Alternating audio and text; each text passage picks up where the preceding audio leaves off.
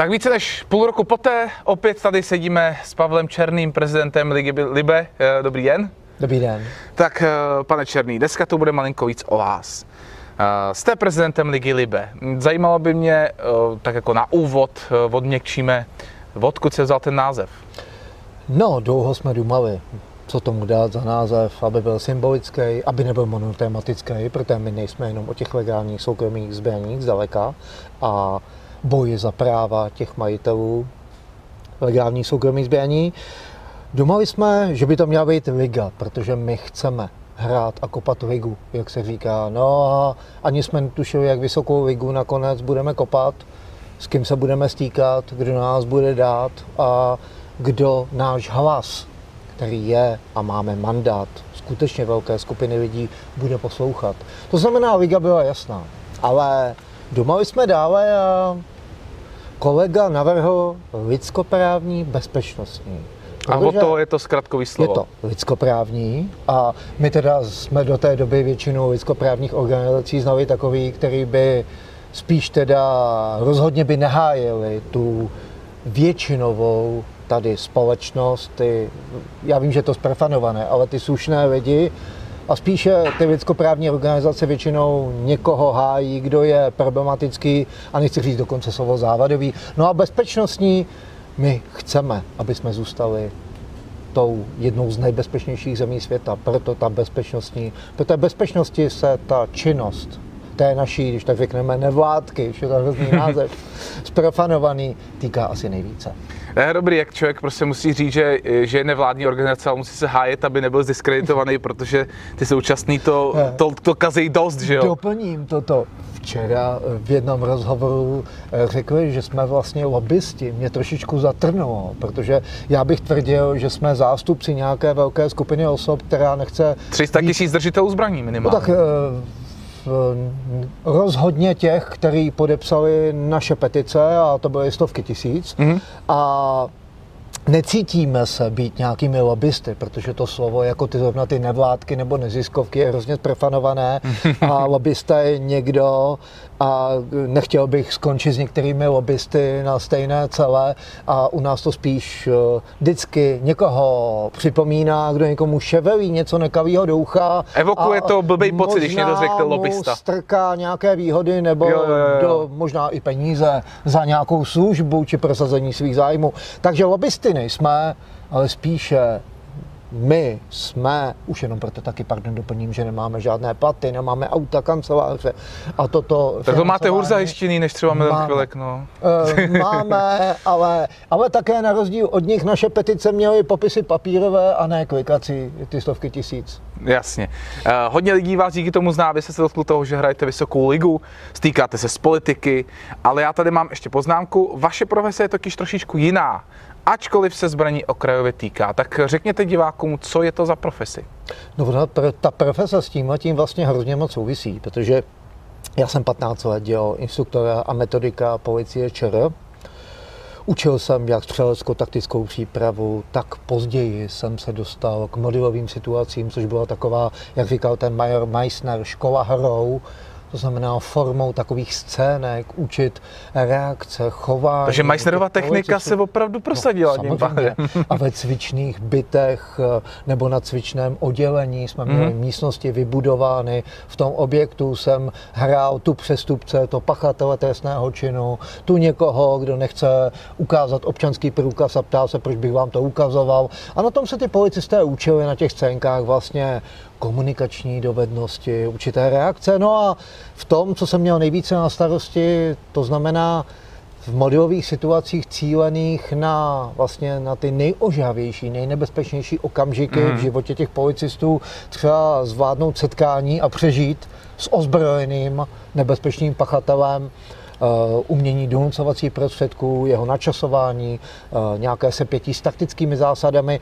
No a když jsem odešel od policie, Začal jsem podobné věci vyučovat ve světě. Měl jsem to... To mě zrovna zajímá asi možná i víc, když a... k policii se pak ještě vrátíme. A vlastně byla to obrovská výzva.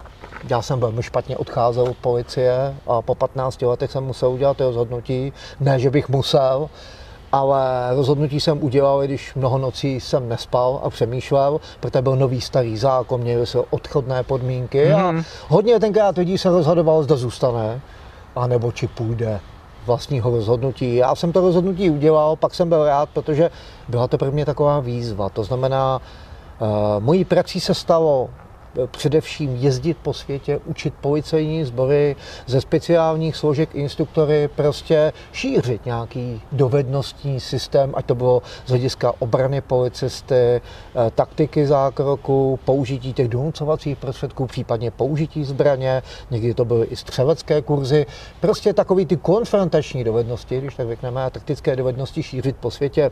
A Dostal jsem se do mnoha států a vždy to byla víceméně obrovská výzva vlastně udělat co největší výkon v podmínkách, kdy ty podmínky jsou eh, velmi odlišné nebo dokonce mizerné. Dokázal, jste, dokázal byste spočítat, kolik zemí jste navštívil celkem? Já když to chci vždycky vyjmenovat, tak určitě na nějaký zapomenu. No zkusím aspoň. Čína, Indie, Mexiko, Větnam, Togo, Ghana, Kongo, některé evropské státy, včetně států EU, uh, Kuwait, Hmm, Takže úplně všechno vlastně, všechny kontinenty, všechno. kde Určitě bydlejí lidi. Všude, určitě jsem všude nebyl. Navítaný jsem hrozně moc a i když mám jet teď někam nebo nedej bože letět na dovolenou, když pomineme virový období, tak radši sedím, tak říkají, doma na zadku, protože nacestováno mám na několik životů a je mi špatně, když mám někam spíš jet. A e, kde jste byl nejvíckrát, když počítáme jakoby země mimo kontinent Evropa, nebo mimo světadíl Evropa? myslíte? Hmm. Opakovaně to byla Čína. Tam jsem Čína měl nejčastěji? letět zrovna do té Číny, kde odkaď mi moji známí a musím říct, že dneska i přátelé eh, psali, že je tam nějaká zvláštní nákaza na podzim. Já jsem tam měl, eh, obvykle jsme tam vítali květen, červen, ještě než jsou ty největší horka, protože tam to klima je opravdu vražedné a někdy horší v té jižní Číně, jak v těch afrických státech, včetně rovníkové Afriky. Zkuste nějak říct nějakou teplotu, která tam průměrně může být naměřena. No, já nevím, ale hlavně je to doprovázeno neuvěřitelným vlhkem. A prostě jo. máte pocit, jak když dostanete facku hadrem, to už když vylezete z toho letadla a to trvá celou dobu, takže utíkáte tam někde, kde je trošku klimatizace a tričko, ani se hýbete, máte za pár minut na sebe úplně mokrý, jak když jste ve speše. Takže v těch podmínkách je opravdu odporný se hýbat, něco dělat, což je blbý, když zrovna děláte nějaké a učíte a vyžadujete po těch svěřencích nějaké pohybové kreace, trošku se hýbat a s nima se hýbat i musíte. Eh, Kolega, který tam jednou se mnou byl v roli asistenta, tak ten zažil hodně, hodně misí v Africe, dokonce i služebních policejních, eh, včetně Nigérie. A jak říkám, já jsem byl v Africe a vzpomínali jsme na to, že jsme tak eh, nechutné počasí, míněno tak nepříjemné, nezažili ani v té Africe. Mě třeba na opasku úplně během toho pobytu 14 dnů, 3 týdnů úplně orezla spona na opasku, že jsem ji pak musel cítit, cítit šmerglem. Prostě je to zvláštní. Vždycky vzpomínám na ty filmy, ty vojáky ve Větnamu, to je v- ve filmech Četa, což je u toho eh, asi té jižní Číny nejblíže, tak a když A ve tam to taky- taky podobně. člověk sleduje, jak on obložený výstrojí najednou kolabuje, nedivím se vůbec tomu. Takže to je podle reality, dá se Je, říct. je, je. Prosím vás, eh, když vy takhle jezdíte po těch zemích, tak vlastně my známe slovo policie, že jo?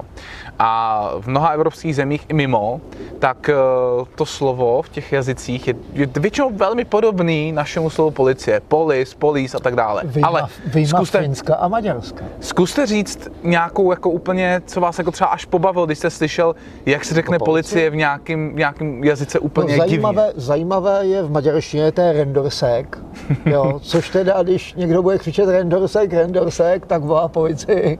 Eh, Zajímavý, zajímavý je eh, nějaká zkomolenina, je ve finštině trochu, ale napsané, napsané z nejzajímavěji, když pominu, když pominu čínské znaky, které ale v Číně máte vždy doprovázené vždycky tou latinkou Jo. a v angličtině. Já musím říci, že to mě překvapilo malinko odbočím v Číně, že tam máte všechno vlastně napsáno, dopsáno anglicky. A ono je to tím, že vlastně- chtějí hodně nalákat turisty, tak aby, Je aby jim rozuměli. Jenom jednou jsem měl nějakou klimatizaci popsanou čínskými znaky ovladač, který teda byl nesrozumitelný, anebo jsem narazil na jídelní lístek v čínštině, že teda nebyly obrázky, jenom ty čínské znaky, což je nepříjemný. Ale zajímavé je, jak se ptáte na tu policii, nápis na policejních autech, například v Gruzii, kde jsem též učil policejní instruktory, V čem byl zvláštní? No protože to písmo vypadá, já vám ho připodobním, psal jsem to i v té své knížce, mě to udivilo. Ty se taky A je určitě. to, je to trošičku jak někde v Kambodži, nějaká kmerština. Prostě je to tak pro nás písemně, nejenom foneticky. Takže by to člověk nepoznal, kdyby tam nebyly ty odrazky ne, nebo něco. Ne, kdyby tam nebyl maják, tak nevíte, kdo jede v autě. Prostě. Co uniformy? Kdyby eh, někdo jel někam a vy byste se dozvěděl zemi, tak u jaký země byste mu řekl, tak tam se dívej na policajty, ty uniformy, to stojí za to. No tak nejdivočejší uniformy musím povědět rozhodně v Indii. Indie. Protože co potkáte v Indii, a teď nebereme, že po, po obrovsky dlouhé, nepříjemné, kodrcavé cestě terénním autem jsem jel z Díví vlastně až do Panžábu. Mě vezli na ty výcviky, Eh, byla to hrůza, prostě auto nadskakovalo, vylítáváte skoro metr, mátíte, když trošku usnete hlavou střechu. Je pravda, že jsem potom vyhlédl z auta a viděl jsem autobusy, obležené lidmi, kteří nesedí v autobusech, ale velká část těch lidí visí na autobusech, někdy i dokonce jednou rukou, tak jsem nakonec byl šťastný za to svoje nepohodlí. Zkoušeli se věšet i za vaše auto. A musím říci, že to je potom jiná kultura, jiná pohodlnost hmm. cestování. Ale tam jsem dojel a ráno jsem se zbudil, koukám a probudil jsem se jak v pevnosti, opravdu nějaké eh, středověké nebo 150-200 let zpátky.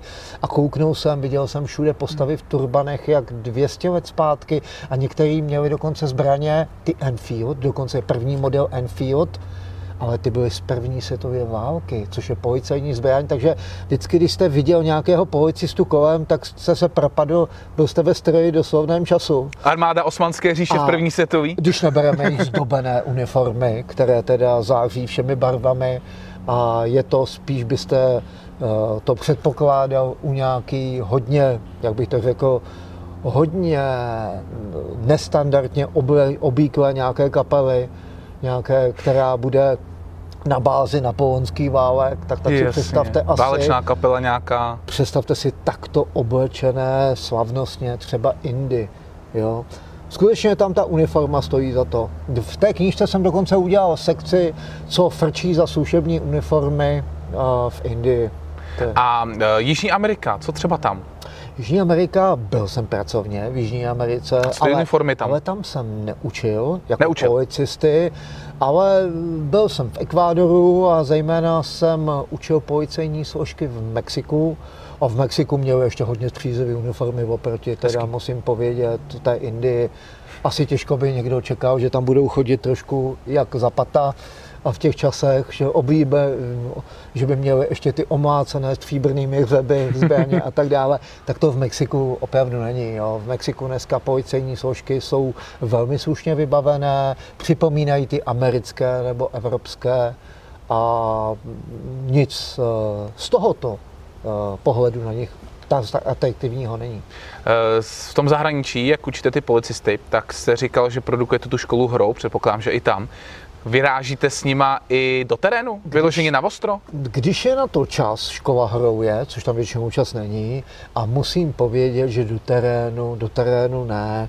On si vás ten terén tam někdy najde sám, teda v některých Zažil jste něco zajímavého? No, No, zažil jsem- jako zajímavého? Zažil Jako... jsem zajímavosti, raz, dva si vás ta země, to nepříjemný tam najde třeba v Afganistánu, když popisujete lidem, jak projíždíte, byť jsme měli tenkrát tu českou 58, kterou jsme se snažili zády s kolegou jistit na obě dvě strany, ale policejní dodávka, kterou projíždíte tržiště, a bylo nám řečeno, že policejní auta popsaná jsou tam v té době nejčastějším cílem útoků, eh, tak to není potěšující a když najednou vidíte, že se DAF rozestupuje a je vlastně 5 cm okolo auta, které stojí v tomhletom davu někde u tržiště, no tak pokud vám najednou vpadne rozbitým oknem dovnitř granát, tak můžete dělat a dbát o svoje zdraví, byť s tou v úvozovkách útočnou puškou SA-58, co chcete. Někdy se vás najde ta země tak, jako v Kongu, tam jsem zažil zajímavou historku, že v jedné pauze přišli a je to krásné, jak ta země je jiná, opravdu hmm. jiná. A mě, já ty svěřence právě škola hrou jsem, že to by měl být ten výcvik co nejrealističtější, ale oni to pochopili jinak. A najednou vidím, že tam přivedli asi pět osob s tričkama na hlavě, takhle mě měli přehrnutý, měli spoutaný ruce za zády, ty tam také naházeli na beton. A já jsem myslel, že si dělají legraci, protože tenkrát ty černoši eh, z té eh, protiteroristické jednotky PRI, z kterého jsem měl udělat ty instruktory, co mm-hmm. budou šířit ten systém po celé té koňské policii, tak byli velký žertéři poměrně, no a furt vymysleli nějaký legrace, já jsem se domníval, že to jedna z nich, no nebyla to úplně legrace, protože to byli nějaký delikventi a mě řekli, že teď byli bleskově během té pauzy asi hodinový, dostali tip na jednu bandu, rychle sebrali, také ti moji svěřenci, najednou jsem právě koukal, že jsou, měli ty škopky, ty helmy balistické, vesty na sobě, AK-47, No a já jsem koukal na ty postavy a ptal jsem se, jako, co tam je. No, oni, že chytili tu bandu a já, proč tam jsou? A oni mi řekli, no, že ta banda zabila asi 60 lidí v průběhu, jo, jsou hmm. na ně poznatky, jak se říká v tom policejním žargonu a že na nich můžeme cvičit jakékoliv techniky a klidně v rámci výcviku i zabít, protože stejně dostanou trest smrti, takže je to úplně jedno. Jo, když, když, když tam... Co, a, e, tak to je trenažer, jak má být. To určitě, to je ta realita opravdu vyšponovaná do Využil jste toho úrovně. nějakým způsobem? No já jsem jim řekl, že teda radši ne a oni byli teda velmi zklamaný a se zamračenýma obličejma. Je dovedli zpátky do celé na gilotinu. je někam, někam jinam prostě. Takže co jiná země, jiný mravy. A co jazyková náročnost třeba, když vlastně mluvíte o tom Kongu, mluví tam dobře anglicky? V Kongu jsem měl překladatele, Místního nějakého mluvil, mluvil poměrně slušně z policie anglicky. V té Africe to má potom ale trošičku jakýkoliv takový aspekt vůbec toho, že někdo pro vás dělá, nebo vůbec něco dělá, něco. On za to něco chce. Takže když přišel a říká Pavel, já tady jste překládám, cvičím u toho ještě hejbu se a mám hrozně sucho v puse. A já jsem říkal, no a, no a když mám sucho v puse, měl bych hodně pít, ale tady v Africe pití není úplně levný. A já už jsem věděl vždycky, co uhodí, tak říkám, kolik chceš, 10 dolarů. Takže takhle vlastně oni kohokoliv, kdo koho vidí eh, v úzovkách bílého, neafrického, tak považuji za hrozně bohatého. Hmm. Jakýkoliv Evropan je, a hlavně nejenom, že je bohatý, a to jsme neučili a zkazili trochu my, je povinností těchto těch lidí jim něco dávat, starat se o ně, obdarovávat. Takže už jenom setkání s těmi Afričany, s těma velmi drsnými černochy, z té protiteroristické jednotky, které mají vlastně odpovědnost za boj v celém tom Kongu, včetně těch uh, oblastí u Rwandy, tam na východě, kde opravdu jejich protivníky jsou lidé s kulometama anebo eh, s raketomety RPG, tak se mi zeptali, kolik já jim budu platit, když oni budou cvičit. Tak jsem zíral chvilku. A to jsem se chtěl zeptat, jestli jsou ochotní vůbec zaplatit naopak, za tuhle službu. Naopak, já jsem tam placen a ne málo, že jsem poměrně drahý a zkazil se jim návodu tím, že jsem řekl, že Naopak, že ten jejich nejvyšší vlastně hlava, ten general inspektor, oni to mají ve francouzštině, protože to frankofonní země, mi řekl, že chce výsledky, co nejlepší, a že si s nima můžu doslova dělat, co chci.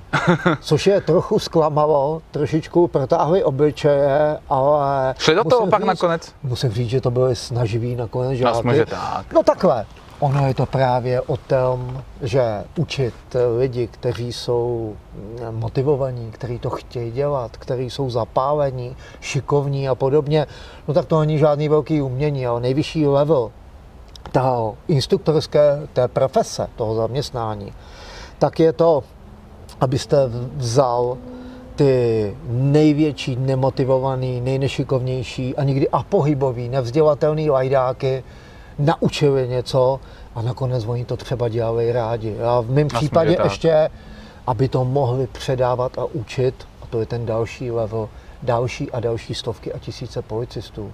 Takže... Ptal jste se, pardon, na ty jazyky. Mě no. napadá, v tomhle tom bylo zajímavé, jak jsem říkal, jak jsem jel do toho Panžábu a v té Indii jsem byl třikrát.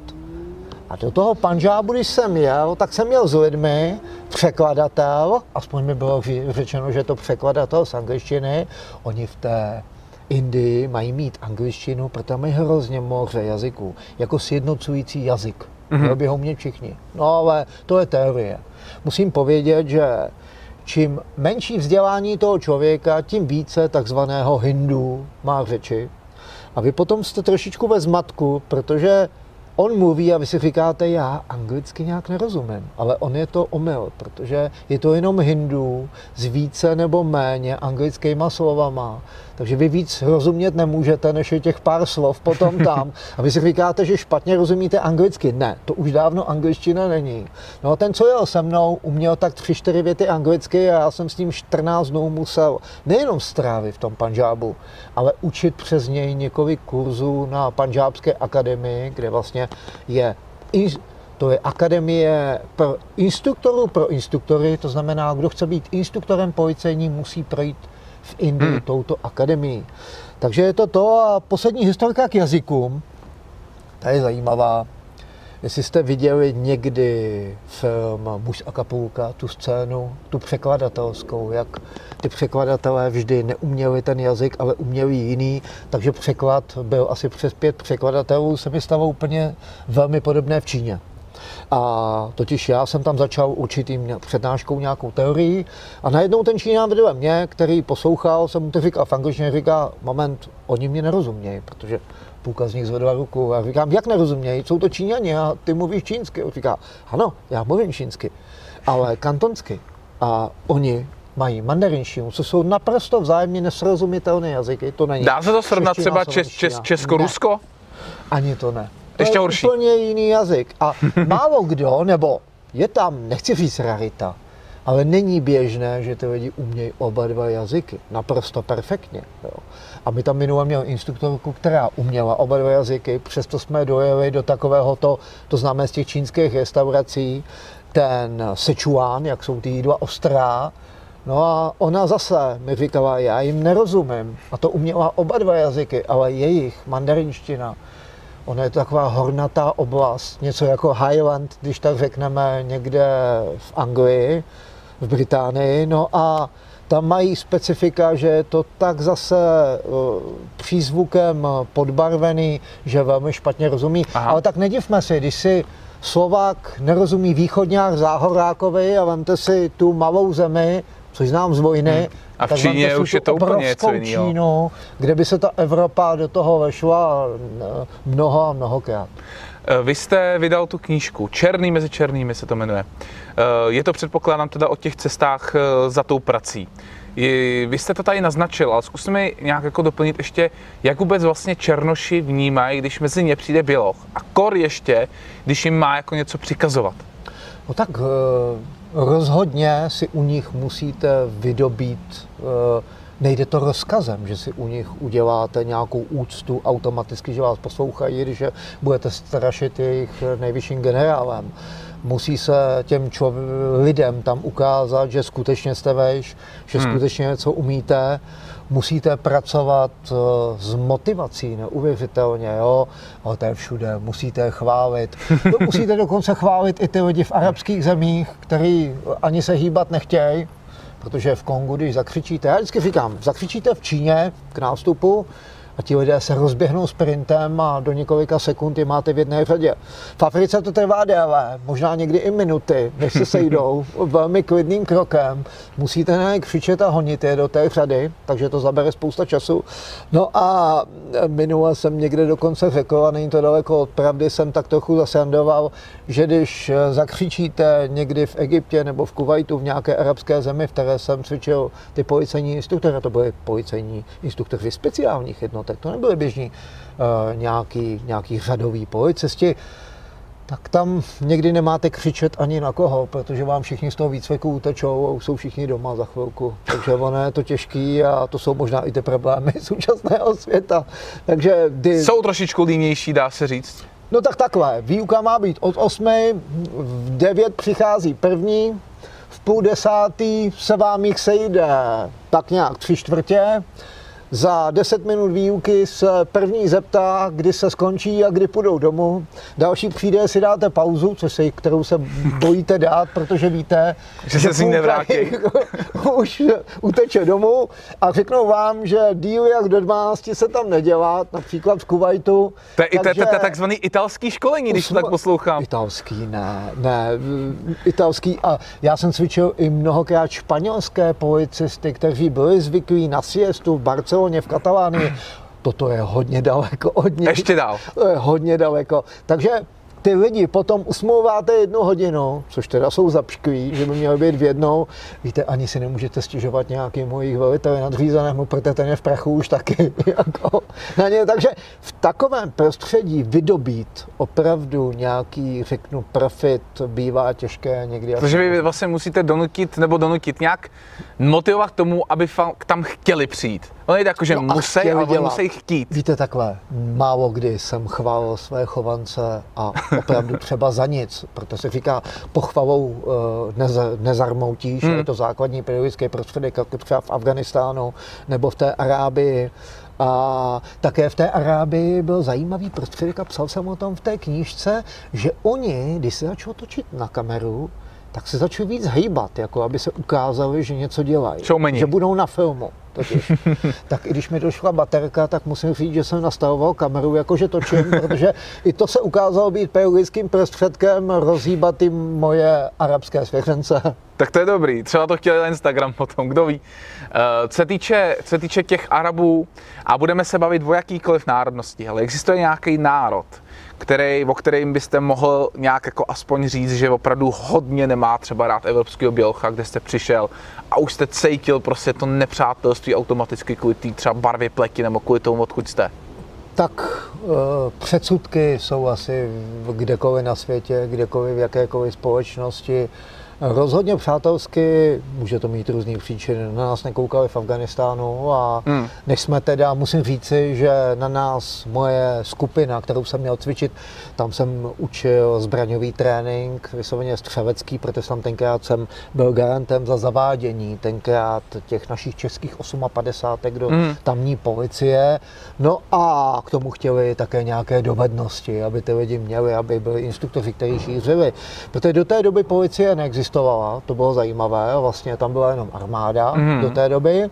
Policejní instruktor to bylo něco neznámého, kdo by tam učil, jestli tam někdo učil, tak kdysi v armádě. A zajímavá ta skupina byla, to bylo velmi raritní, že tam eh, vlastně byla složena tak půl na půl z bývalých důstojníků těch, té proruské, prosovětské armády, když tak řekneme, a na druhé straně mujahedínů, který ještě nedávno proti ním válčili. Jo. A musím povědět, že tam jsem nezaznamenal ani mezi nimi nějaké nepřátelství, ale z začátku byla nedůvěra, velmi taková opatrnost, oťukávání, a musím říci, že když jsme odjížděli, tak jsem viděl, a to bylo po měsíci a něco, na těch Afgáncích, které jsem měl na starosti, nefalšovaný slzy jo, a nehraný. Takže je to Ale je to těžké si je získat, takže o to zácnější je u nich vidět stesk. Roz, rozhodně, ale to byli tam velmi lidé, kteří potom jsme chodili k ním do rodin a tak dále. Někdo sice říká na tohle to, to je takový vtip, že věrnost Afgánce si nemůžete koupit, že si ho můžete jenom na čas pronajmout. jo. Ale já budu věřit tomu, že někteří z nich, jednak, že tam po nás něco zůstalo, že to bylo k něčemu, já věřím, že to k něčemu v jakýchkoliv jiných zemí a také, také že na nás vzpomínají v dobrém do dneška.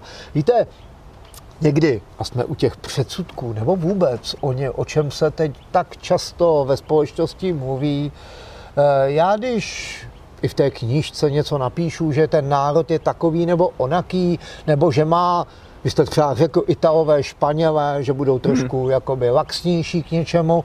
A asi se nikdo nebude z, na vás teď zlobit, že jste osočil, urazil asi tady Itali.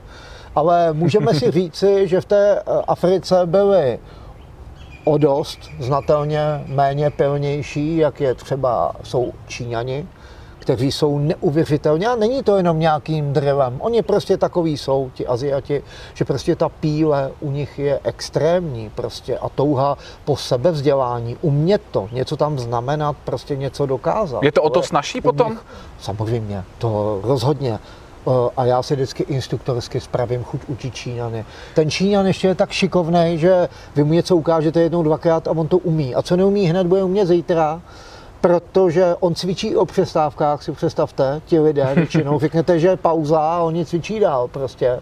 A probírají věci, ukazují si. A ti, co to točí na ty tablety, mobily, tak je jasné, že až odjedete, že budou cvičit dál a budou to, budou to umět excelentně. Ale chci tím říct si jednu věc, jo. Vždycky ti lidé řeknou, že něco řekneme špatně o tom, o nějakém národu, o, o prostě tom, že by byl méně práci, jeho vztah, eh, když tak řekneme vroucí nebo něco. Nejsou lidé sakra na celém světě stejní, no nemohou být prostě.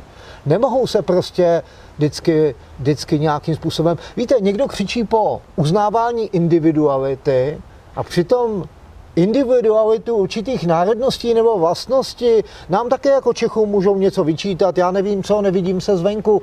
A prostě ty lidé, když mi říkají, že potom ten, a teď nechci říct nějaký názor na nějakou zemi, národ je xenofobní, není xenofobní, já říkám pravdu.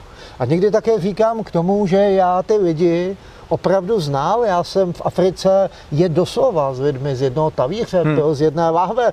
Tak si myslím, že mám nárok také říct svůj názor o té zemi, o těch lidech a prostě nechci prostě politicko korektně lhát. No a těm, kteří někdy říkají, říkám, co vy jste kdy udělali pro ty země? Protože říkat jenom, já chci těm lidem pomoct, já o nich nechci říkat špatné věci, Eh, já si myslím, že to, že jezdím po světě a v těchto těch zemích, někdy velmi nebezpečných, problematických zemích, vlastně zvyšuju tímto bezpečí. No a bez bezpečí nebude ekonomika. Bez hmm. ekonomiky nebude žádný, nechci říct blahobyt, ale lepší ekonomické podmínky. No když nebudou lepší ekonomické podmínky, čím více a více bude ty země opouštět a protože to budou lidi, kteří vždycky budou ti schopnější z toho národa, z té země, ti malinko bohatší, schopnější, no tak ty země jenom více se zuboží tou migrací, tím odchodem těchto v úzovkách lepších lidí a více schudnou. Takže to je potom spirála, z který se ty země nikdy nedostanou. Takže já vždycky říkám, já radši budu nedávat ryby těm lidem. Lepší je učit. Chytat Naučit je chytat ryby, ryby to je takový to starý pořekadlo. Já ty Italy totiž znám z jednoho pracovního školení, kdy jsem pracovní, kdy si prodával eh, mramor a další kameny a právě jsem tam měl na školení, který měl trvat dva dny a stáhlo se to vlastně na čtyři hodiny školení a dva dny jezení, takže proto jsem říkal, že jako ten italský jako, že už si je a oběd a už jako se počítalo.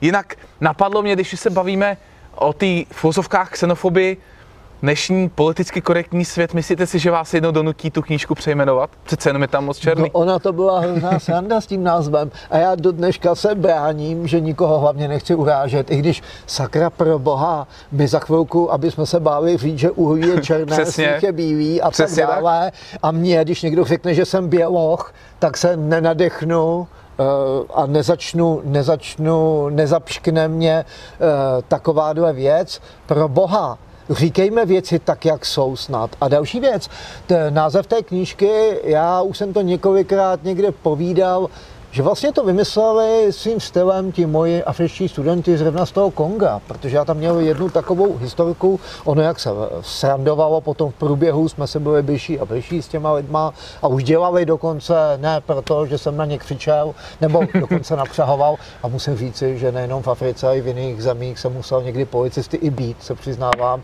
Když my jsme někdy byli policisty kdysi, když se to ještě... Takže policejní násilí proti policii, to je taková spirála. Policejní násilí v policii. Takhle, my jsme i, i české policisty někdy kdysi v těch začátcích byli, ale tenkrát se akceptoval jako takový velmi, musím říct, takový vhodný pedagogický prostředek, když nebyla jiná šance, zvláště na střelnici, když na vás někdo otočil tu zbraň a podobně. Tak facku, to no, už, tak to už nedělej. Ten kopanec pochopitelně si pamatoval více, než když jste dělal tyty nebo psal nějaký služební záznam. Hmm sám o tom, proč to udělal.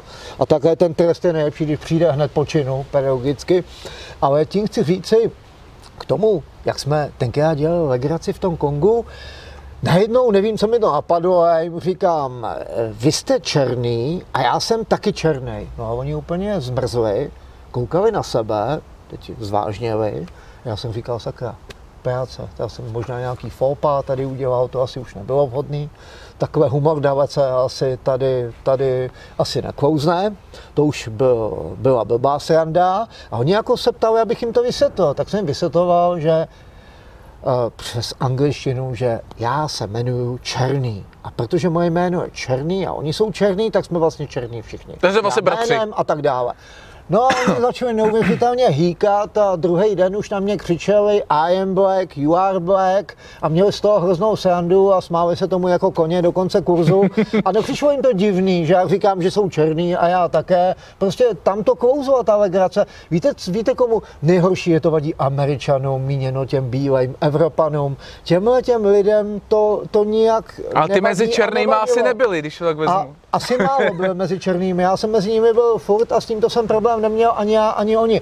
No takže, když jsem dumal o názvu knížky, tak jsem si říkal černý mezi černými, kdy to byla velká legrace, taková jazyková říčka, má to taky podtitul a jiné kapitoly z instruktorských cest, pokud se dobře pamatuju, takže že to není jenom o, O Africe, o Africe, ale je to o světě. černoších. Je to i černý mezi Ježíš, já nevím, jestli to můžu říct žlutými nebo jakkoliv, prostě mezi lidmi různých ras, různých národů, prostě tam, kde jste musel udělat svoji práci, pracovat s různými lidmi v různých kulturních, někdy velmi náročných podmínkách, materiálně někdy velmi v nedostatku, v Afganistánu, afrických zemích, no a někdy také ve velmi náročných podmínkách v rámci, už trošku jsme to naťukli, i toho náboženství. Hmm. Protože vám v eh, Afganistánu řeknou, že zrovna je Ramadán, a byl čas Ramadánu, kde jsme tam byli, a oni nemůžou se moc hejbat, dlouho dělat, protože nejedí při Ramadánu. Vlastně až večer, ne? I když to byla lež, on ještě večer nebyl a všichni se spali. A náboženství je tam dobré, nechci prozrazovat, jo, když ono, když se hodí tomu člověku, když Hmm. je to pohodlné. A když jsme měli koupit kořálku jim na americké základně, říkáme, prosím, tenkrát myslím, že se jmenoval Akim, Akime, vždyť jsi muslim, nemůžeš pít. A on říká, vypiju po ramadánu a podobně. Je to potom těžké a pak neberete vážně potom nějaké řeči, do jaký míry někdo urazí či neurazí nebo vnímá tu jejich víru. Když tam žijete s těmi lidmi, je to prostě, ta víra je prostě řeknu tuhá a zažraná, když se jim to hodí zrovna. Tak to jo.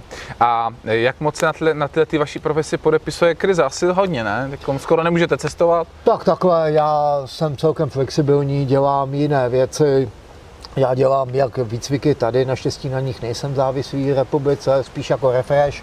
Každý ten výcvik je o tom, že si něco nového na svých chovancích abych to tady neprezrazoval, zkusím nějaké nové postupy, techniku o tom kurzu, co by se dalo učit dál, jinde třeba, potom jednou třeba dávej koronavir i zase v tom světě.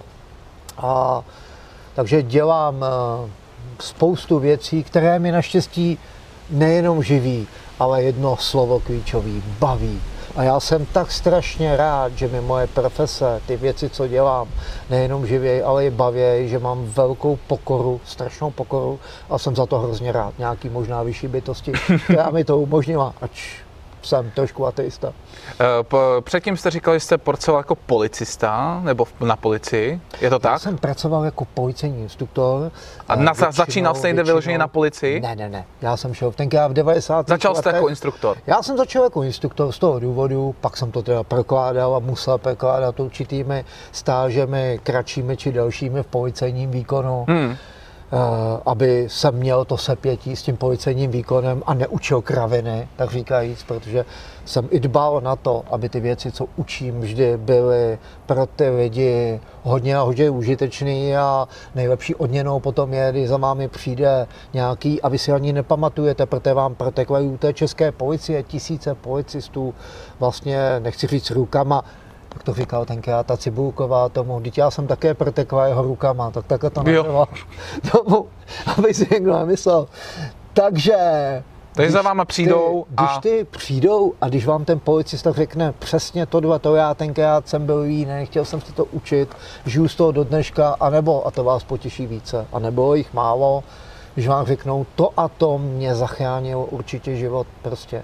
Tak si říkáte, že to není práce, ale... Poslání, když se Já nechci říct poslání. Ono, to ono je to hodně ohraný, ono je takový kliše, ale... Poslání, ale takové, ta práce potom k něčemu je. Je vděčná, když, je vděčná, jde vidět nějaký výsledek. Živí, baví a vidíte, že to k něčemu doopravdy je. Ježíš, to je, to je fakt důvod být na tom a tom světě. To je dobře.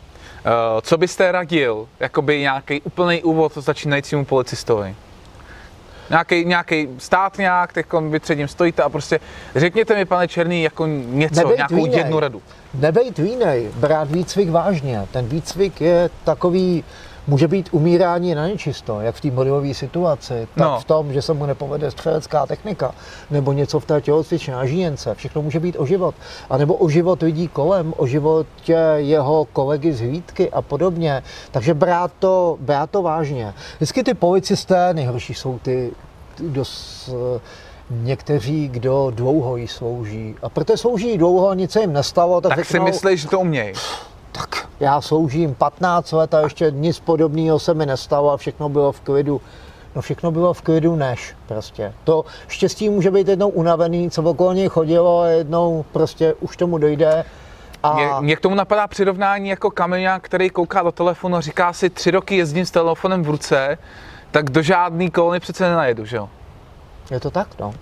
Ne, je tohle to tak a opravdu je to profese, při který může lehce ztratit svůj život. Mm-hmm. Já třeba Může, v Mexiku, bavili jsme se o píl lidí, já jsem slyšel vždycky takovýto kliše o Mexičanech, jak jsou víný, se vždycky vypráví. O ten vínej ležící, spící někde Mexičan.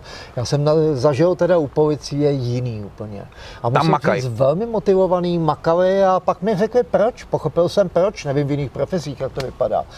Protože tam každý den umře jeden a více policistů ve službě. Prostě tam vlastně jede s těmi narkogengy, je to regulární válka. A někdy cíleně policie je lovnou zvěří, že oni ofenzivně přijedou a vystříjí policejní stavnici. To pár zpráv bylo v médiích. Pře- nalákají policisty do léček, pár zpráv. Víte, to jsou právě občas nějaké zprávy, ale on je to každý den. Bohužel. Že, že popravějí pro nic, za nic civily, já jsem se ptal, proč je vlastně popraví ty civily, několik autobusů třeba někam eh, unesou a popraví vyděsili? Oni, oni třeba to udělají konkurenčnímu gengu, ta trestná činnost nebo vyšetřování tyhle ty hrozný genocidy, která je tam způsobená, tam natáhne policejní síly a oni potom v jiné oblasti mohou prostě uh, trafikovat ty, ty drogy, eh, tu trestnou činnost dělat s menší kontrolou policie a tak dále. Takže je to na toto strašná země a právě já třeba v kurzu jsem měl po, já řeknu asi v těch dvou kurzech, třech, já nevím, 50 policistů, vlastně všichni se shoduje, že vlastně nevím, jestli se mezi nimi někdo našel, kdo ve službě nepoužil zbraň. Když vezmete, raritní je v Čechách hledat policistů, nebo stává se to, ale je to spíš výjimka, kdo střílel ve službě. No, tam prakticky každý, nebo některý několikrát. Tam třeba přišel velitel se kouknout na výcvik, byl velmi zklamaný, že nemůže cvičit taky. Měl takhle v sádře ruku, mám ho vyfoceného v té knížce, a já se ptal, jako jestli si zlomil upad na schodech, mi napadlo, ne, měl jí přestřelky, měl přestřelené kosti a asi před několika týdny přestřelku, takže proto to měl zasádrovaný, protože vlastně kosti nedržely. No a je pravda, že teda byl velmi uspokojený tím, že říkal, nikdo proti nám nepřežil z těch, co byli proti nám. A říkal to jako... Tak to je válka jako, v podstatě. Jako, jak bych řekl, kapitán týmu, který, který právě porazil gol. Prostě, Aha, hmm, tak až takhle je to tam ostrý. Takže Mexiko je opravdu... Ono, ono Mexiko, je hrozně zvláštní a zrádná země. Zrádná proto, že když chodíte po ulicích, možná i na víc turistických oblastech, a byl jsem v Mexico City a tak dále, tak lidé jsou přátelští, je to země příjemná, prostě dobré jídlo, pití a tak dále, když jsem se tam otrávil jídlem na ulici, ale nevypadá nebezpečně. Když jedete Afganistánem, cítíte to riziko nějaké okolo sebe, nebo v tom Kongu, také i na těch přesunech, tak eh, vidíte, že jako turista byste tam mohl třeba i skončit špatně. Ale v tom Mexiku je okolo vás vlastně to riziko takový neviditelný. Hmm. Já si myslím, že ten neznalý člověk se rychle ukolébá, ten, kdo nechytne koronavirus, řekne, že vlastně neexistuje, protože ho nechytil nikdo ani on z příbuzných. A v Mexiku každý řekne, že Maria, je to prýma země, příbuzní tam byly a je to tam prý všechno prýma. Takže úplně všechno tam prýma není a o to je to nebezpečnější. Víte, vzpomněl jsem si teď ještě na jednu takovou historiku, popisují v knížce o té nebezpečnosti těch zemí. Já jsem vždycky strašně a strašně rád, že a díky tomu jsem mohl napsat tu hmm. knihu a píšu to v úvodu, že vlastně jsem tam obvykle něco jiného jak turista. Ta kniha je taky o tom, že vlastně jak člověk může vnímat jinak než turista očima instruktora, té policejní profese, nebo někoho tam učí. Máte tam na to lidi, nějaký návod? Ale hlavně poslouchejte, kdo vlastně, koho policisti vozej, starej se o něj, chráněj ho a vemou ho i do míst, kam se ne nepodívá turista, ale kam se nepodívá a nesmí ani místní a teprve, aby tam někdo třeba vyndal kameru, foťák, já můžu všechno v těch zemích. Je to taková to je, exkluzivita. To je velká výhoda. Je to exkluzivita a musím povědět, to právě bylo zajímavé z hlediska té knížky. No a jednou právě v tom Kongu s hrůzou jsem si uvědomil, jaký by to bylo být tam jako nějaký turista, takhle, jenom obyčejný, bez nějakého zastání, protože tenkrát jsem jel takovou ulicí, vozili mi v civilu dva příslušníci speciální hmm. jednotky, tam tou nějakou Toyotou, no a jak jsme jeli, tak tam prodávali zvířátka okolo cesty. Obvykle jateční. A jateční jsou tam psy, opičky, úplně všechno. Prostě co se hýbe, to tam někdo, to tam někdo zbaší. Tam jde uvol, ule, ulo, uloví a uvaří. Taková je to země. Ale já jsem si, tenkrát jsem měl ještě malou dceru, tak jsem si říkal, pošlu nějaké fotky večer z hotelu, zvířátek. Tak jsem vycitoval eh, o ceně, aby mě nechali, protože tam za všechno musíte zaplatit. Každý chtěl 10 dolarů za fotku s opičkou a tak dále, tak jsem nakonec řekl, že 10 dolarů za všechny fotky pro celou ulici. Tak nakonec mi to odkývali, že se podělají a já jsem se fotil se zvířátkama a najednou, kde se vzali, tu se vzali dva vojáci z AK-47 s těmi kalašníkovi v uniformách, takový mladíci a hned se hrnuli ke mně ty dva černoši a že za, pojedu s nima okamžitě, že jsem vlastně začenej a že je tam nedaleko letiště a že jim zaplatím velkou pokutu. Já říkám, že nic jim nezaplatím a proč bych jim platil. No a do hry se naštěstí vložili nedaleko stojící ty moji policisti, ukázali ty placky, že jsou policisti a že já jsem tam nejvyššího policejního představitele hosta, že můžu fotit kde chci, co chci a vůbec, že se s ním bavit nebudu. Ty řekli, že jsem od nich začenej, ty řekli, že určitě ne, ty sundali Kalašníkovi z ramene, ty odhalili takhle, že mají pistole, sice v hrozném stavu příšerným, ty moji v vozovkách strážcové, No a ty už namířili na nás ty Kalašníkovi, ty vytáhli pistole, namířili taky, já jsem byl uprostřed a říkal jsem si, co to je za zapráskaný westernový souboj, to, to, co tady teď nastane. A teď jsem ještě znal šikovnost, spíš nešikovnost těch svých chovanců a říkal jsem, mě tady z někdo zatřelí náhodou. No nakonec jsme teda odsouvali kautu, odjeli jsme, ale pro mě to byla velká, velká životní lekce jak v takovéhle zemi ten Evropan nebo koho mají za bohatýho člověka, Američana zvláště vás vždycky mají, když mluvíte anglicky, jste bílej, jste bohatý, máte peníze a buď jim je dáte, nebo oni si je můžou taky chtít vzít. No a jako turista, kdo ví, jestli bych tam někde neskončil, někde zahraba, krve, zahrabaný jako cedník. Blízký, no, prostě. Taky dobrý. Co se týče, uh, co se týče těch policistů, tak my jsme se bavili o zemích, kde to je fakt extrém. Ale existuje nějaká země, kde ti lidé mají opravdu respekt policajtům, ale když odečteme ty země, kde jim je to nuceno, kde mají strach z té válcí garnitury, a kde opravdu ten přirozený respekt fakt funguje. Až na výjimky samozřejmě. Musíte ale... brát, co je respekt a co je strach trošičku. Jo? Právě. V Gruzii například máte policejní školu dvě až tři měsíce, což je šílený, že dva, tři měsíce vás vykopnou školy, dostanete pistoli, auto. A mě tam civilní lidi řekli, že policajt je jenom jde k policii, že bude vybírat úplatky. Prostě, jo. Že vlastně z toho žije a že je to taková živnost prostě míněno. Takže pokud Jestli toto je respekt, prostě bát se policisty a bát se ho tak, že se ho chcete zbavit, že ho vyplatíte. Já bych bral spíš takový ten respekt, jako že někdo, někde se něco děje a až na výjimky opravdu třeba nějaký přestupek a ten člověk opravdu Víte, drží nějaký zásady. Zajímavý o respektu je z Číny, protože tam respekt byl vynucený, vynucený hmm. tou uniformou. Prostě samozřejmě oni mi říkali, že tam byla doba, my jsme je zažili kdysi, že jste viděl u nás zelenou uniformu, červený vyložky a e, nic jste neudělal, měl jste chuť utíkat prostě, jo. A, a ne se hádat s, a pomalu cloumat dneska policistou a natáčet si ho na mobil a říkat, mámo, to si nebude dovolovat a podobně. A co si Prostě- myslíte o tomhle potom, můžete a říct? e, jestli chci říct, ještě k té Číně. A tam se to strašně zlomilo. A oni mi vyprávěli, a my jsme to zažili v 90. letech, vy jste mladší mnohem u nás, těžko říci, jestli si to pamatujete. Tu Já jsem 90. ročník. Tak, takže nepamatujete. Přesně tak. A v 90. letech najednou byla revoluce a lidi se přestali bát policie. A přestali se bát tak, že jim policajt může. Prostě může vlézt na záda, co, co si na mě bude dovolovat policajt, co mi bude říkat, mě nic nebude přikazovat a šlo to do extrému.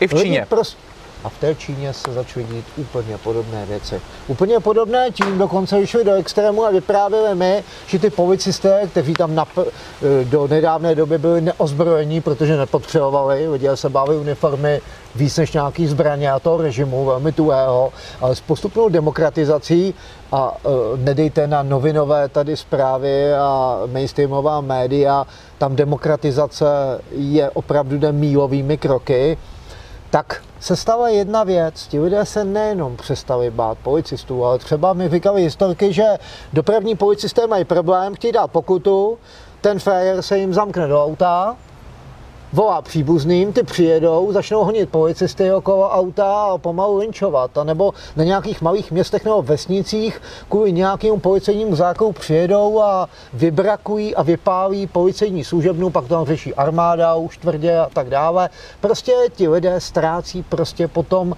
s nějakou tou, že asi můžu všechno. A jak v těch devadesátkách, tak se třeba k tomu trošičku zažili i tady.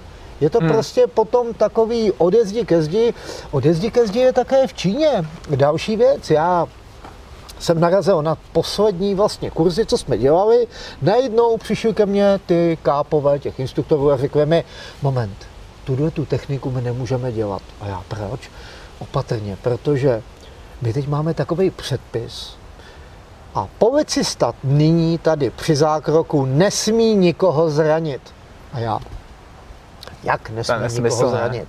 Policejní zákrok je použití nás, donucovacího prostředku takzvaně. No trochu násilí to je, je to na, může, musíme to říct, je to násilí. říká, no. Ano. ale je to násilí. Legitimní násilí byly výzvy, zákonné výzvy, ten člověk si to vynutil nějakým svým chováním, nerespektováním. Dobře mu tak, Tak jako, ale ten policista ho nějakým, těžko zvládne nějakýma čárama a nějakým zaklínadlem. Prosíkem. Prostě nakonec ho musí vzít za fígr, dát mu třeba pouta, použít obušek a tak dále.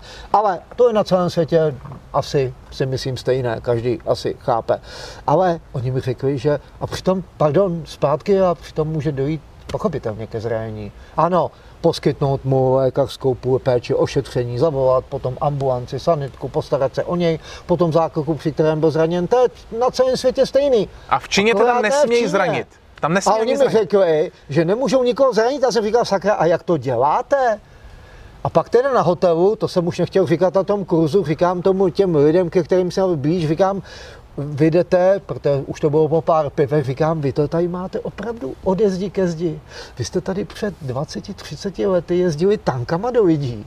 A teď nesmíte při zákroku nikoho zranit. A oni mi říkali, je to problém prostě. Všude se točí zákroky, velký tlak zahraničí prostě, že jsme nedemokratický, že policie tady perzekuje občany, tak prostě potom a to máme dneska i v těch Spojených státech, ta policie začíná být pod takovým tlakem, drobnohledem a někdy i pod pochybnýma rozhodnutíma a tlakem politiků, že vlastně přestává fungovat a je bez zuba. A schválně, Impotentní. Hr- hrozí to i v USA, myslíte? Tak nehrozí, tam už to běží. Tak jako, eh, vemte si, abyste sloužil jak policista, dovedete si představit, že jste běloch policista a přicházíte dělat zákrok do nějaké, k, nějaké, k nějakému ať jednotlivci nebo skupině černožské, no tak to tam pošlete svého černožského kolegu.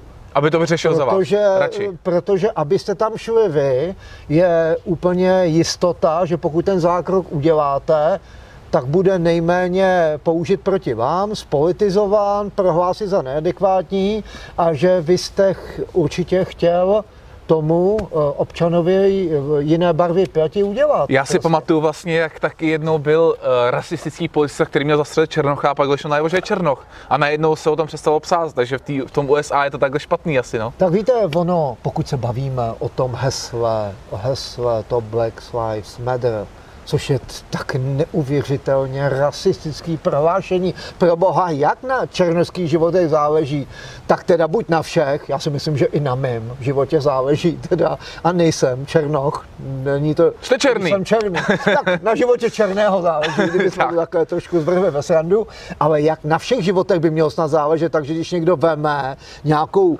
rasu, komunitu a řekne, že záleží snad výhradně na jejich životech, co to pro boha je, co to děje.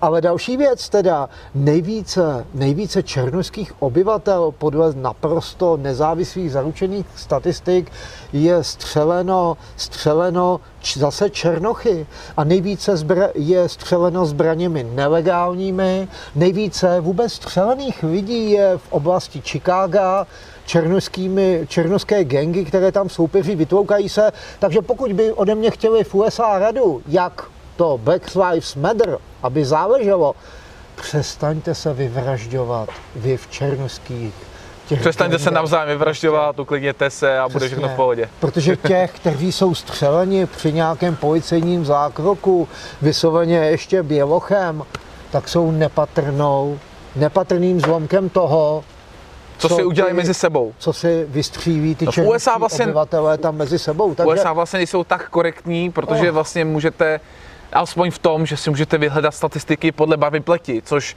nám dává úplně jasný vodítko, třeba podle statistik FBI, aspoň si můžeme jasně dohledat fakta. No. Uh, zabrousíme malinko do politiky, když jsme to začali. Uh, je podle vás současná vlna násilí protestu proti údajnému policejnímu násilí v USA opravdu přirozeným vývojem, kdy vlastně už lidé mají dost toho policejního násilí a brutality, nebo si spíš myslíte, že například e, nějaký lobbysté nebo nějaký aktivisté z řad fanoušků demokratů to schválně vymysleli, aby řekli, Donald Trump je prezident chaosu. Čemu se přikláníte, nebo něco takové, mezi? Takové, bavili jsme se o použití Eh, donucovací prostředků, síly, násilí, použití zbraně a různých instrumentů celá policie, tak jako protest proti používání policejního násilí. Teď násilí používá pro boha legitimně v rámci své služby eh, víceméně mimo komunikaci. Když už šáhnu na toho člověka, tak už používám násilí po, po několika výzvách a tak dále. Takže jak protest a to už proti policejnímu násilí, policejnímu násilí.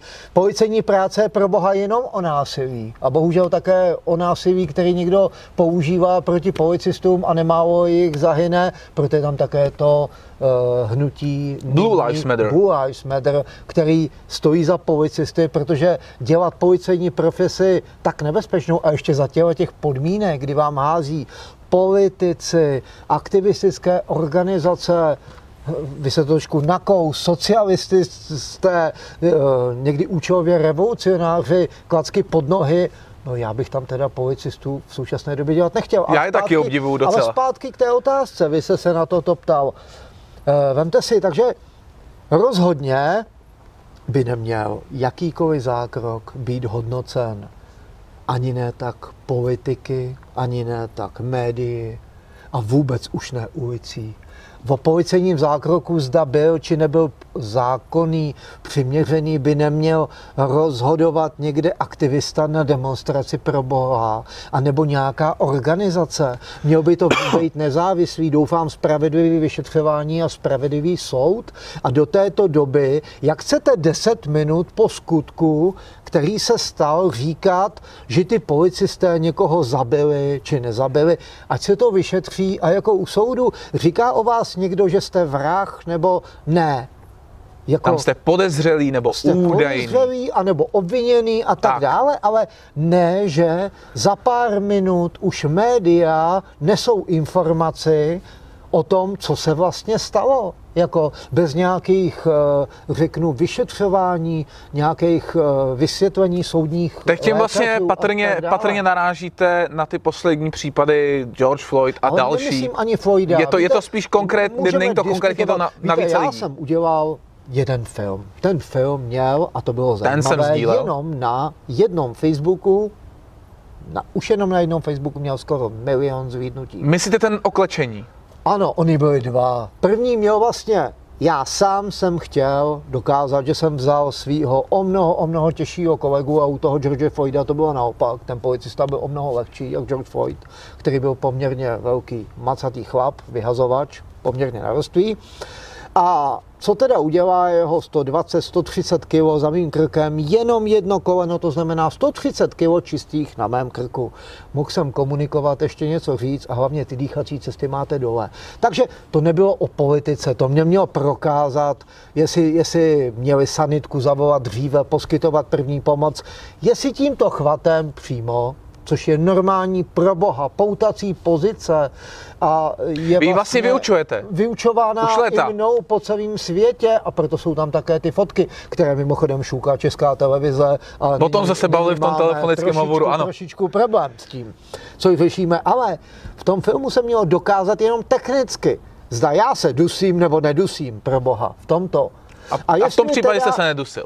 a jestli to teda byla jediná bezprostřední výhradná příčina smrti Floyda, anebo tam mohl být ten mix neuvěřitelný prokázaný drog, co měl v sobě, že byl nemocný koronavirem, že asi neměl zdravou hmm. životosprávu, protože trošku sádelnatý možná byl a tak dále. Prostě nikdy to není o ničem. Vemte si nedávno byl teď policejní případ nějaké smrti po střelení taserem, kdy ten člověk skolaboval a také může někdo říct, že ho zabil taser. Já jsem byl taserem střelený a skácel jsem se na zem na Musela tam být nějaká, musel tam být nějaký A- další A aspekt. jsem zdravý a stejně jako těch 20-30 policistů, co se mnou prodělal v kurzu a hmm. každý instruktor tenkrát taseru v Čechách musel být střelený taserem. Aby, Aby zabil. jaký to je? Ano, Nebo- aby, aby věděl, jak to funguje, aby věděl, a, aby mohl vyprávět svým seřencům, funguje, nefunguje, zažil jsem, složil jsem se. Takže já jsem byl střelený taserem a žiju. Jiný člověk je střelený taserem a protože tam je asi velký vliv byl drog, zdravotního stavu, skolaboval a bohužel zemřel. Tak nemá zdrhat a nebude střelný ale víte, taserem, no. takhle, hlavní, a to se furt bavíme o tom dokola, jak nebýt střelený, jak nebýt uh, obětí zákroku, nepáchat trestnou činnost. A když už, Být tak se chovat normálně. člověk. Tak. Když v policii se bavíte, tak neodsekávat, anebo dokonce se na ně nahnat, anebo je nehonit s nožem, anebo je nevláčet za uniformu ty policajty, to není zdravý, to si nezaděláte na příjemné věci. A když už teda chcete páchat trestnou činnost, být násilný, drzí na policajty, tak aspoň buďte, mějte zdravou životosprávu, neberte drogy a tak dále, protože ten zákrok bohužel se může Vlastně vy jste, vy jste sdíleli buď na stránce nebo na soukromém profilu to skvělé video z roku 2007, eh, kde byly ty zásady a to video se jmenovalo, bylo to anglicky, jak, Jak- si nenechat nakopat do prdele od policajtů. A tam přesně tady ty přesně zásady byly a točil to Černoch. A v komentářích je napsáno, jak je to krásně vyzrálý to video jako zácný víno, jak se to hodí na tu dnešní dobu, že prostě stačí dodržovat zákony a chovat se normálně a většinou vám nic Víte, já jsem nehrozí. bývalý policista a když mě někde zastaví a párkrát se to stalo v autě, nevybíhám, nevbu, co je, co si to dovolujete, pospíchám, ne, řeknu, prosím, co se stalo, stalo se něco, udělal jsem něco, Prostě, protože tak. vím, jak je nelehká služba toho člověka. Vím i, že ten policista pochopitelně je obezřetný, je i nervózní. Má, už bylo nemálo kolegů, který najednou hmm. koukali do hlavně zbraně, když se přiblížili k řidiči, anebo ten řidič okamžitě vyběh a bez jakékoliv příčiny ho začal honit okolo vozidla nožem hmm. a podobně. Prostě to policejní povolání není jednoduché. Uh, také policista málo která povolání, když pomineme povolání, eh, který budou kolem nejenom záchranářů, hasičů, armády, ale ta policie mají určitý slib, určitou přísahu, prostě, že po že položí třeba za tu veřejnost, za ty Mhm. občany ve službě život. No a někdy se to i realizuje a Bohužel. naplnění ty přísahy. Takže buďme, nechci říct, že za prvý, že mezi policisty nemohou být nafoukaný lidi, debilové lidi, kteří selžou, kteří budou mít nekalé úmysly, ale to může být tramvaják, to může být doktor, to může být jakákoliv profese, všechno je o lidech, jo? Ale rozhodně Určitě, jakýkoliv policista vás zastavuje nebo kontroluje někde, určitě to nedělá, že má dlouhou chvíli, že prostě chce si na někom vylít nějaký špatnou návadu, nějaký svůj hojit mindrák a tak dále. Prostě to povolání, minule jsem to říkal v nějakém rozhovoru, bohužel policista je vnímán trošku jinak, jak záchranář, když jsou velmi často op opilců a narkomanů taky napadený, anebo hasič.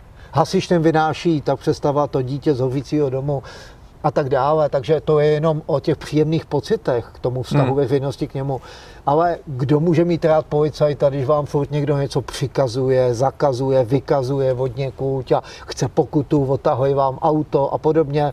No za co je máte mít rád? Ale jak se říká, policajta budete mít sakramensky rád, až přijede brzo, až ho budete hodně a hodně potřebovat. To jsem si říkal kolikrát taky, ale dokonce jsem těsně po maturitě dělal takovou brigádičku ohledně finančního trhu a paninka, která v tom dělala už díl, tak měla eh, nablejskaný bavorák, v té době prostě výborný nějaký pětkovej a prostě říkala mi, představte si to, pane kolego, Oni mě normálně zastavili policajti a dali mi pokutu za rychlost. A já jsem sice jela 80 na padině, ale co si to oni dovolou, že já je jako platím z mých daní Tak. a oni si ještě jako platí pokutu. A to si říkám, v tu chvíli bych nejradši z toho auta vystoupil. A na druhou stranu si říkám, že já jsem v podstatě s policajtama nikdy problém neměl, ačkoliv několikrát zastavili, několikrát jsem udělal nějakou prasárnu, dokonce mě, eh, nebudu říkat konkrétně, ale dokonce mě načapali při velice vážným dopravním přestupku, ale a stopli mě, ale protože jsem byl slušný, tak mi dali pokutu na úplně nejnižší úrovni za úplně jiný přestupek, který si vymysleli, abych neměl body. A přesně takhle to, podle mě je. Je to reciprocitní slušnost. V podstatě. Ani by to neměli dělat. To, to, No Já se já nebudu říkat, co se stalo, Tak. kdy se stalo, nebudu, Víte, bylo to se- v Praze, v Brně, je to jedno, ale Někdy- prostě něco takového se může stát, v když je člověk slušný. případech jo, může nějaký uh, jednání řešit i domluvou, výchovně. Ano. A velmi často to dělají. Takže pane řidiči, pane řidičko, nebo občané, tohle to už příště, protože příště, kdyby jsme se potkali a dělal jste tak určitě a podobně. Je to i výchova té veřejnosti. Má toho člověka Vykřičník, vychovávat má- někomu. ano. Ale stejně, jak byste neměl rád učitele, který vám dal někde rákoskou, Nebo úkol tak nepříjemný. si, abyste měl rád učit eh, nějakého, zvláště někteří, kteří skutečně buď páchají tu trestnou činnost a nekalé, eh, ty, anebo je to velká móda, eh, to, to AKAP hnutí, to znamená policista je prostě pro mě nepřítel a to je to v Americe, na co se zeptal. Policisty zrušit, omezit, když už ne zrušit, nahradit sociálními pracovníky. A vy jste se ptal, jestli je to cílené. Já si myslím, že ano. Dřív bych si, já jsem byl takový nepřítel konspiračních teorií, ale pro boha, když všechno směřuje k tomu, aby snad někdo vyvolal nějaký chaos, vyvolal zde určité tak bezvládí prostě, Hmm. jo, kde, eh, nějakým způsobem tu společnost úplně odebral ty kontrolní mechanismy, v Jo. kterých nějakých ona, ona nějakých mezích běží. Prostě a co kde chce tím vyvolaným chaosem dokázat? Já si na to odpovědět neumím. Já prostě těžko říci. Ale rozhodně už si nemyslím, že je to nějaká náhoda a to, že se zde někdo snaží o nějakou, když tak řeknu, pravzvláštní a možná už skoro celosvětovou revoluci, protože to vidíme nejen ve Spojených státech, ale eh, v zemích od nás na západ. Včetně Ve Francii byly takovýhle zákroky, v Německu se to děje taky. Vemme si Frankfurt eh, a, a tak dále. Ty najednou, já jsem čet krásnou větu, že ty policisté je vyprovokovali svojí přítomností. Ty obrovské nepokoje v tom městě.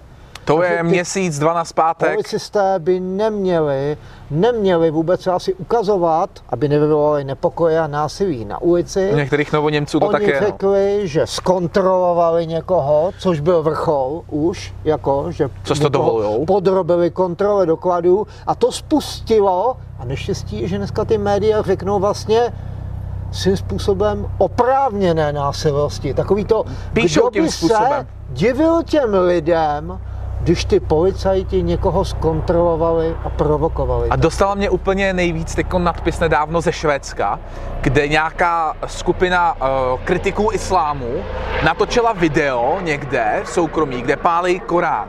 A na to vyšli muslimové do ulic uh, a útočili na policii. A teď si vemte, že na třech médiích minimálně, například i dnes, myslím, že novinky a CNN Prima News, tak vydali článek, extremisté zapálili Korán, demonstranti házeli, uh, zapalovali policisty nebo zapalovali policejní auta. Takže demonstrant zapaluje policejní auta, to je hodný, ale extremista je ten zlý, co spálí knížku. Víte, já bych, to viděl, já bych to viděl tak. Já jsem k policii nastoupil roku 93. A takže jako nová struktura.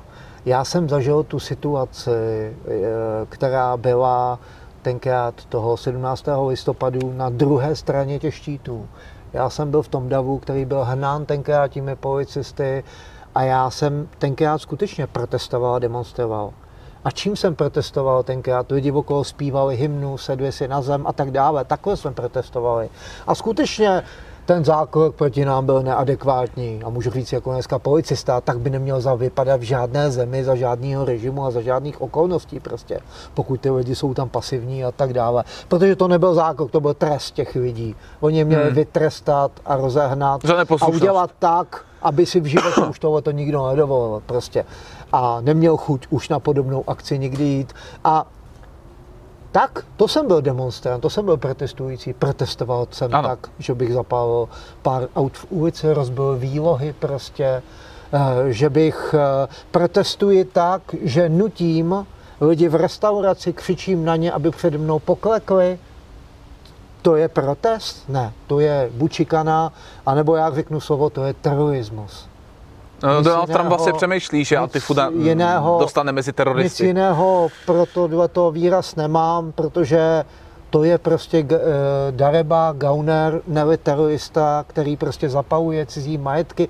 Víte, někdy je dobré, že v tomhle paradoxně on zapaluje černošské majetky, i když zase... Oni se tam označujou. I když, i když jsem viděl ty to own, Black Ownet, Jo. A, to je na, a mě to připomnělo hrozně jinou dobu, kdy to mělo opačný význam, kdy malovali tenkrát ty SA mani, ty židovské hvězdy na ty obydlí, na ty krámy židovské, aby ten dav zápětí viděl, co má vydrancovat, rozbít, vypálit. A mně je smutno z toho, ať se buď v uvozovkách kladném nebo v záporném zase označujou, který mají být majetky či nemají být při nějaké akci toho v uvozovkách lidu, a to bylo takové ta 50. léta, lid to chce, lid si to žádá. A ten lid si žádá spravedlnost tím, že vypálí domy, krámy v ulici. Tak jestli toto má být protest USA, tak teda rozhodně pro mě to protest není. A s takovým protestem nesouhlasím a znovu, to je terorismus. No, tak já děkuji, že jsme se tady mohli posedět. Eh, Kdybyste, vážení diváci, byli náhodou patroni anebo supportři, tak se můžete v bonusu třeba dozvědět, eh, jaký má Pavel Černý u sebe zbraně. Ale to až bonusu, teda pokud to Pavlu Černýmu nebude vadit, protože jsou diváci, kteří mě finančně podporují, takže pro ně natočíme ještě takový malý bonus. Jestli to nevadí. No, pak i to bychom mohli. Děkuji. Tak a s vámi uh, v úvozovkách obyčejnými diváky, kterým ale taky vděčím za to, že posloucháte a díváte se, se tedy rozloučím, takže se mějte. Ahoj. Naschledanou, mějte se.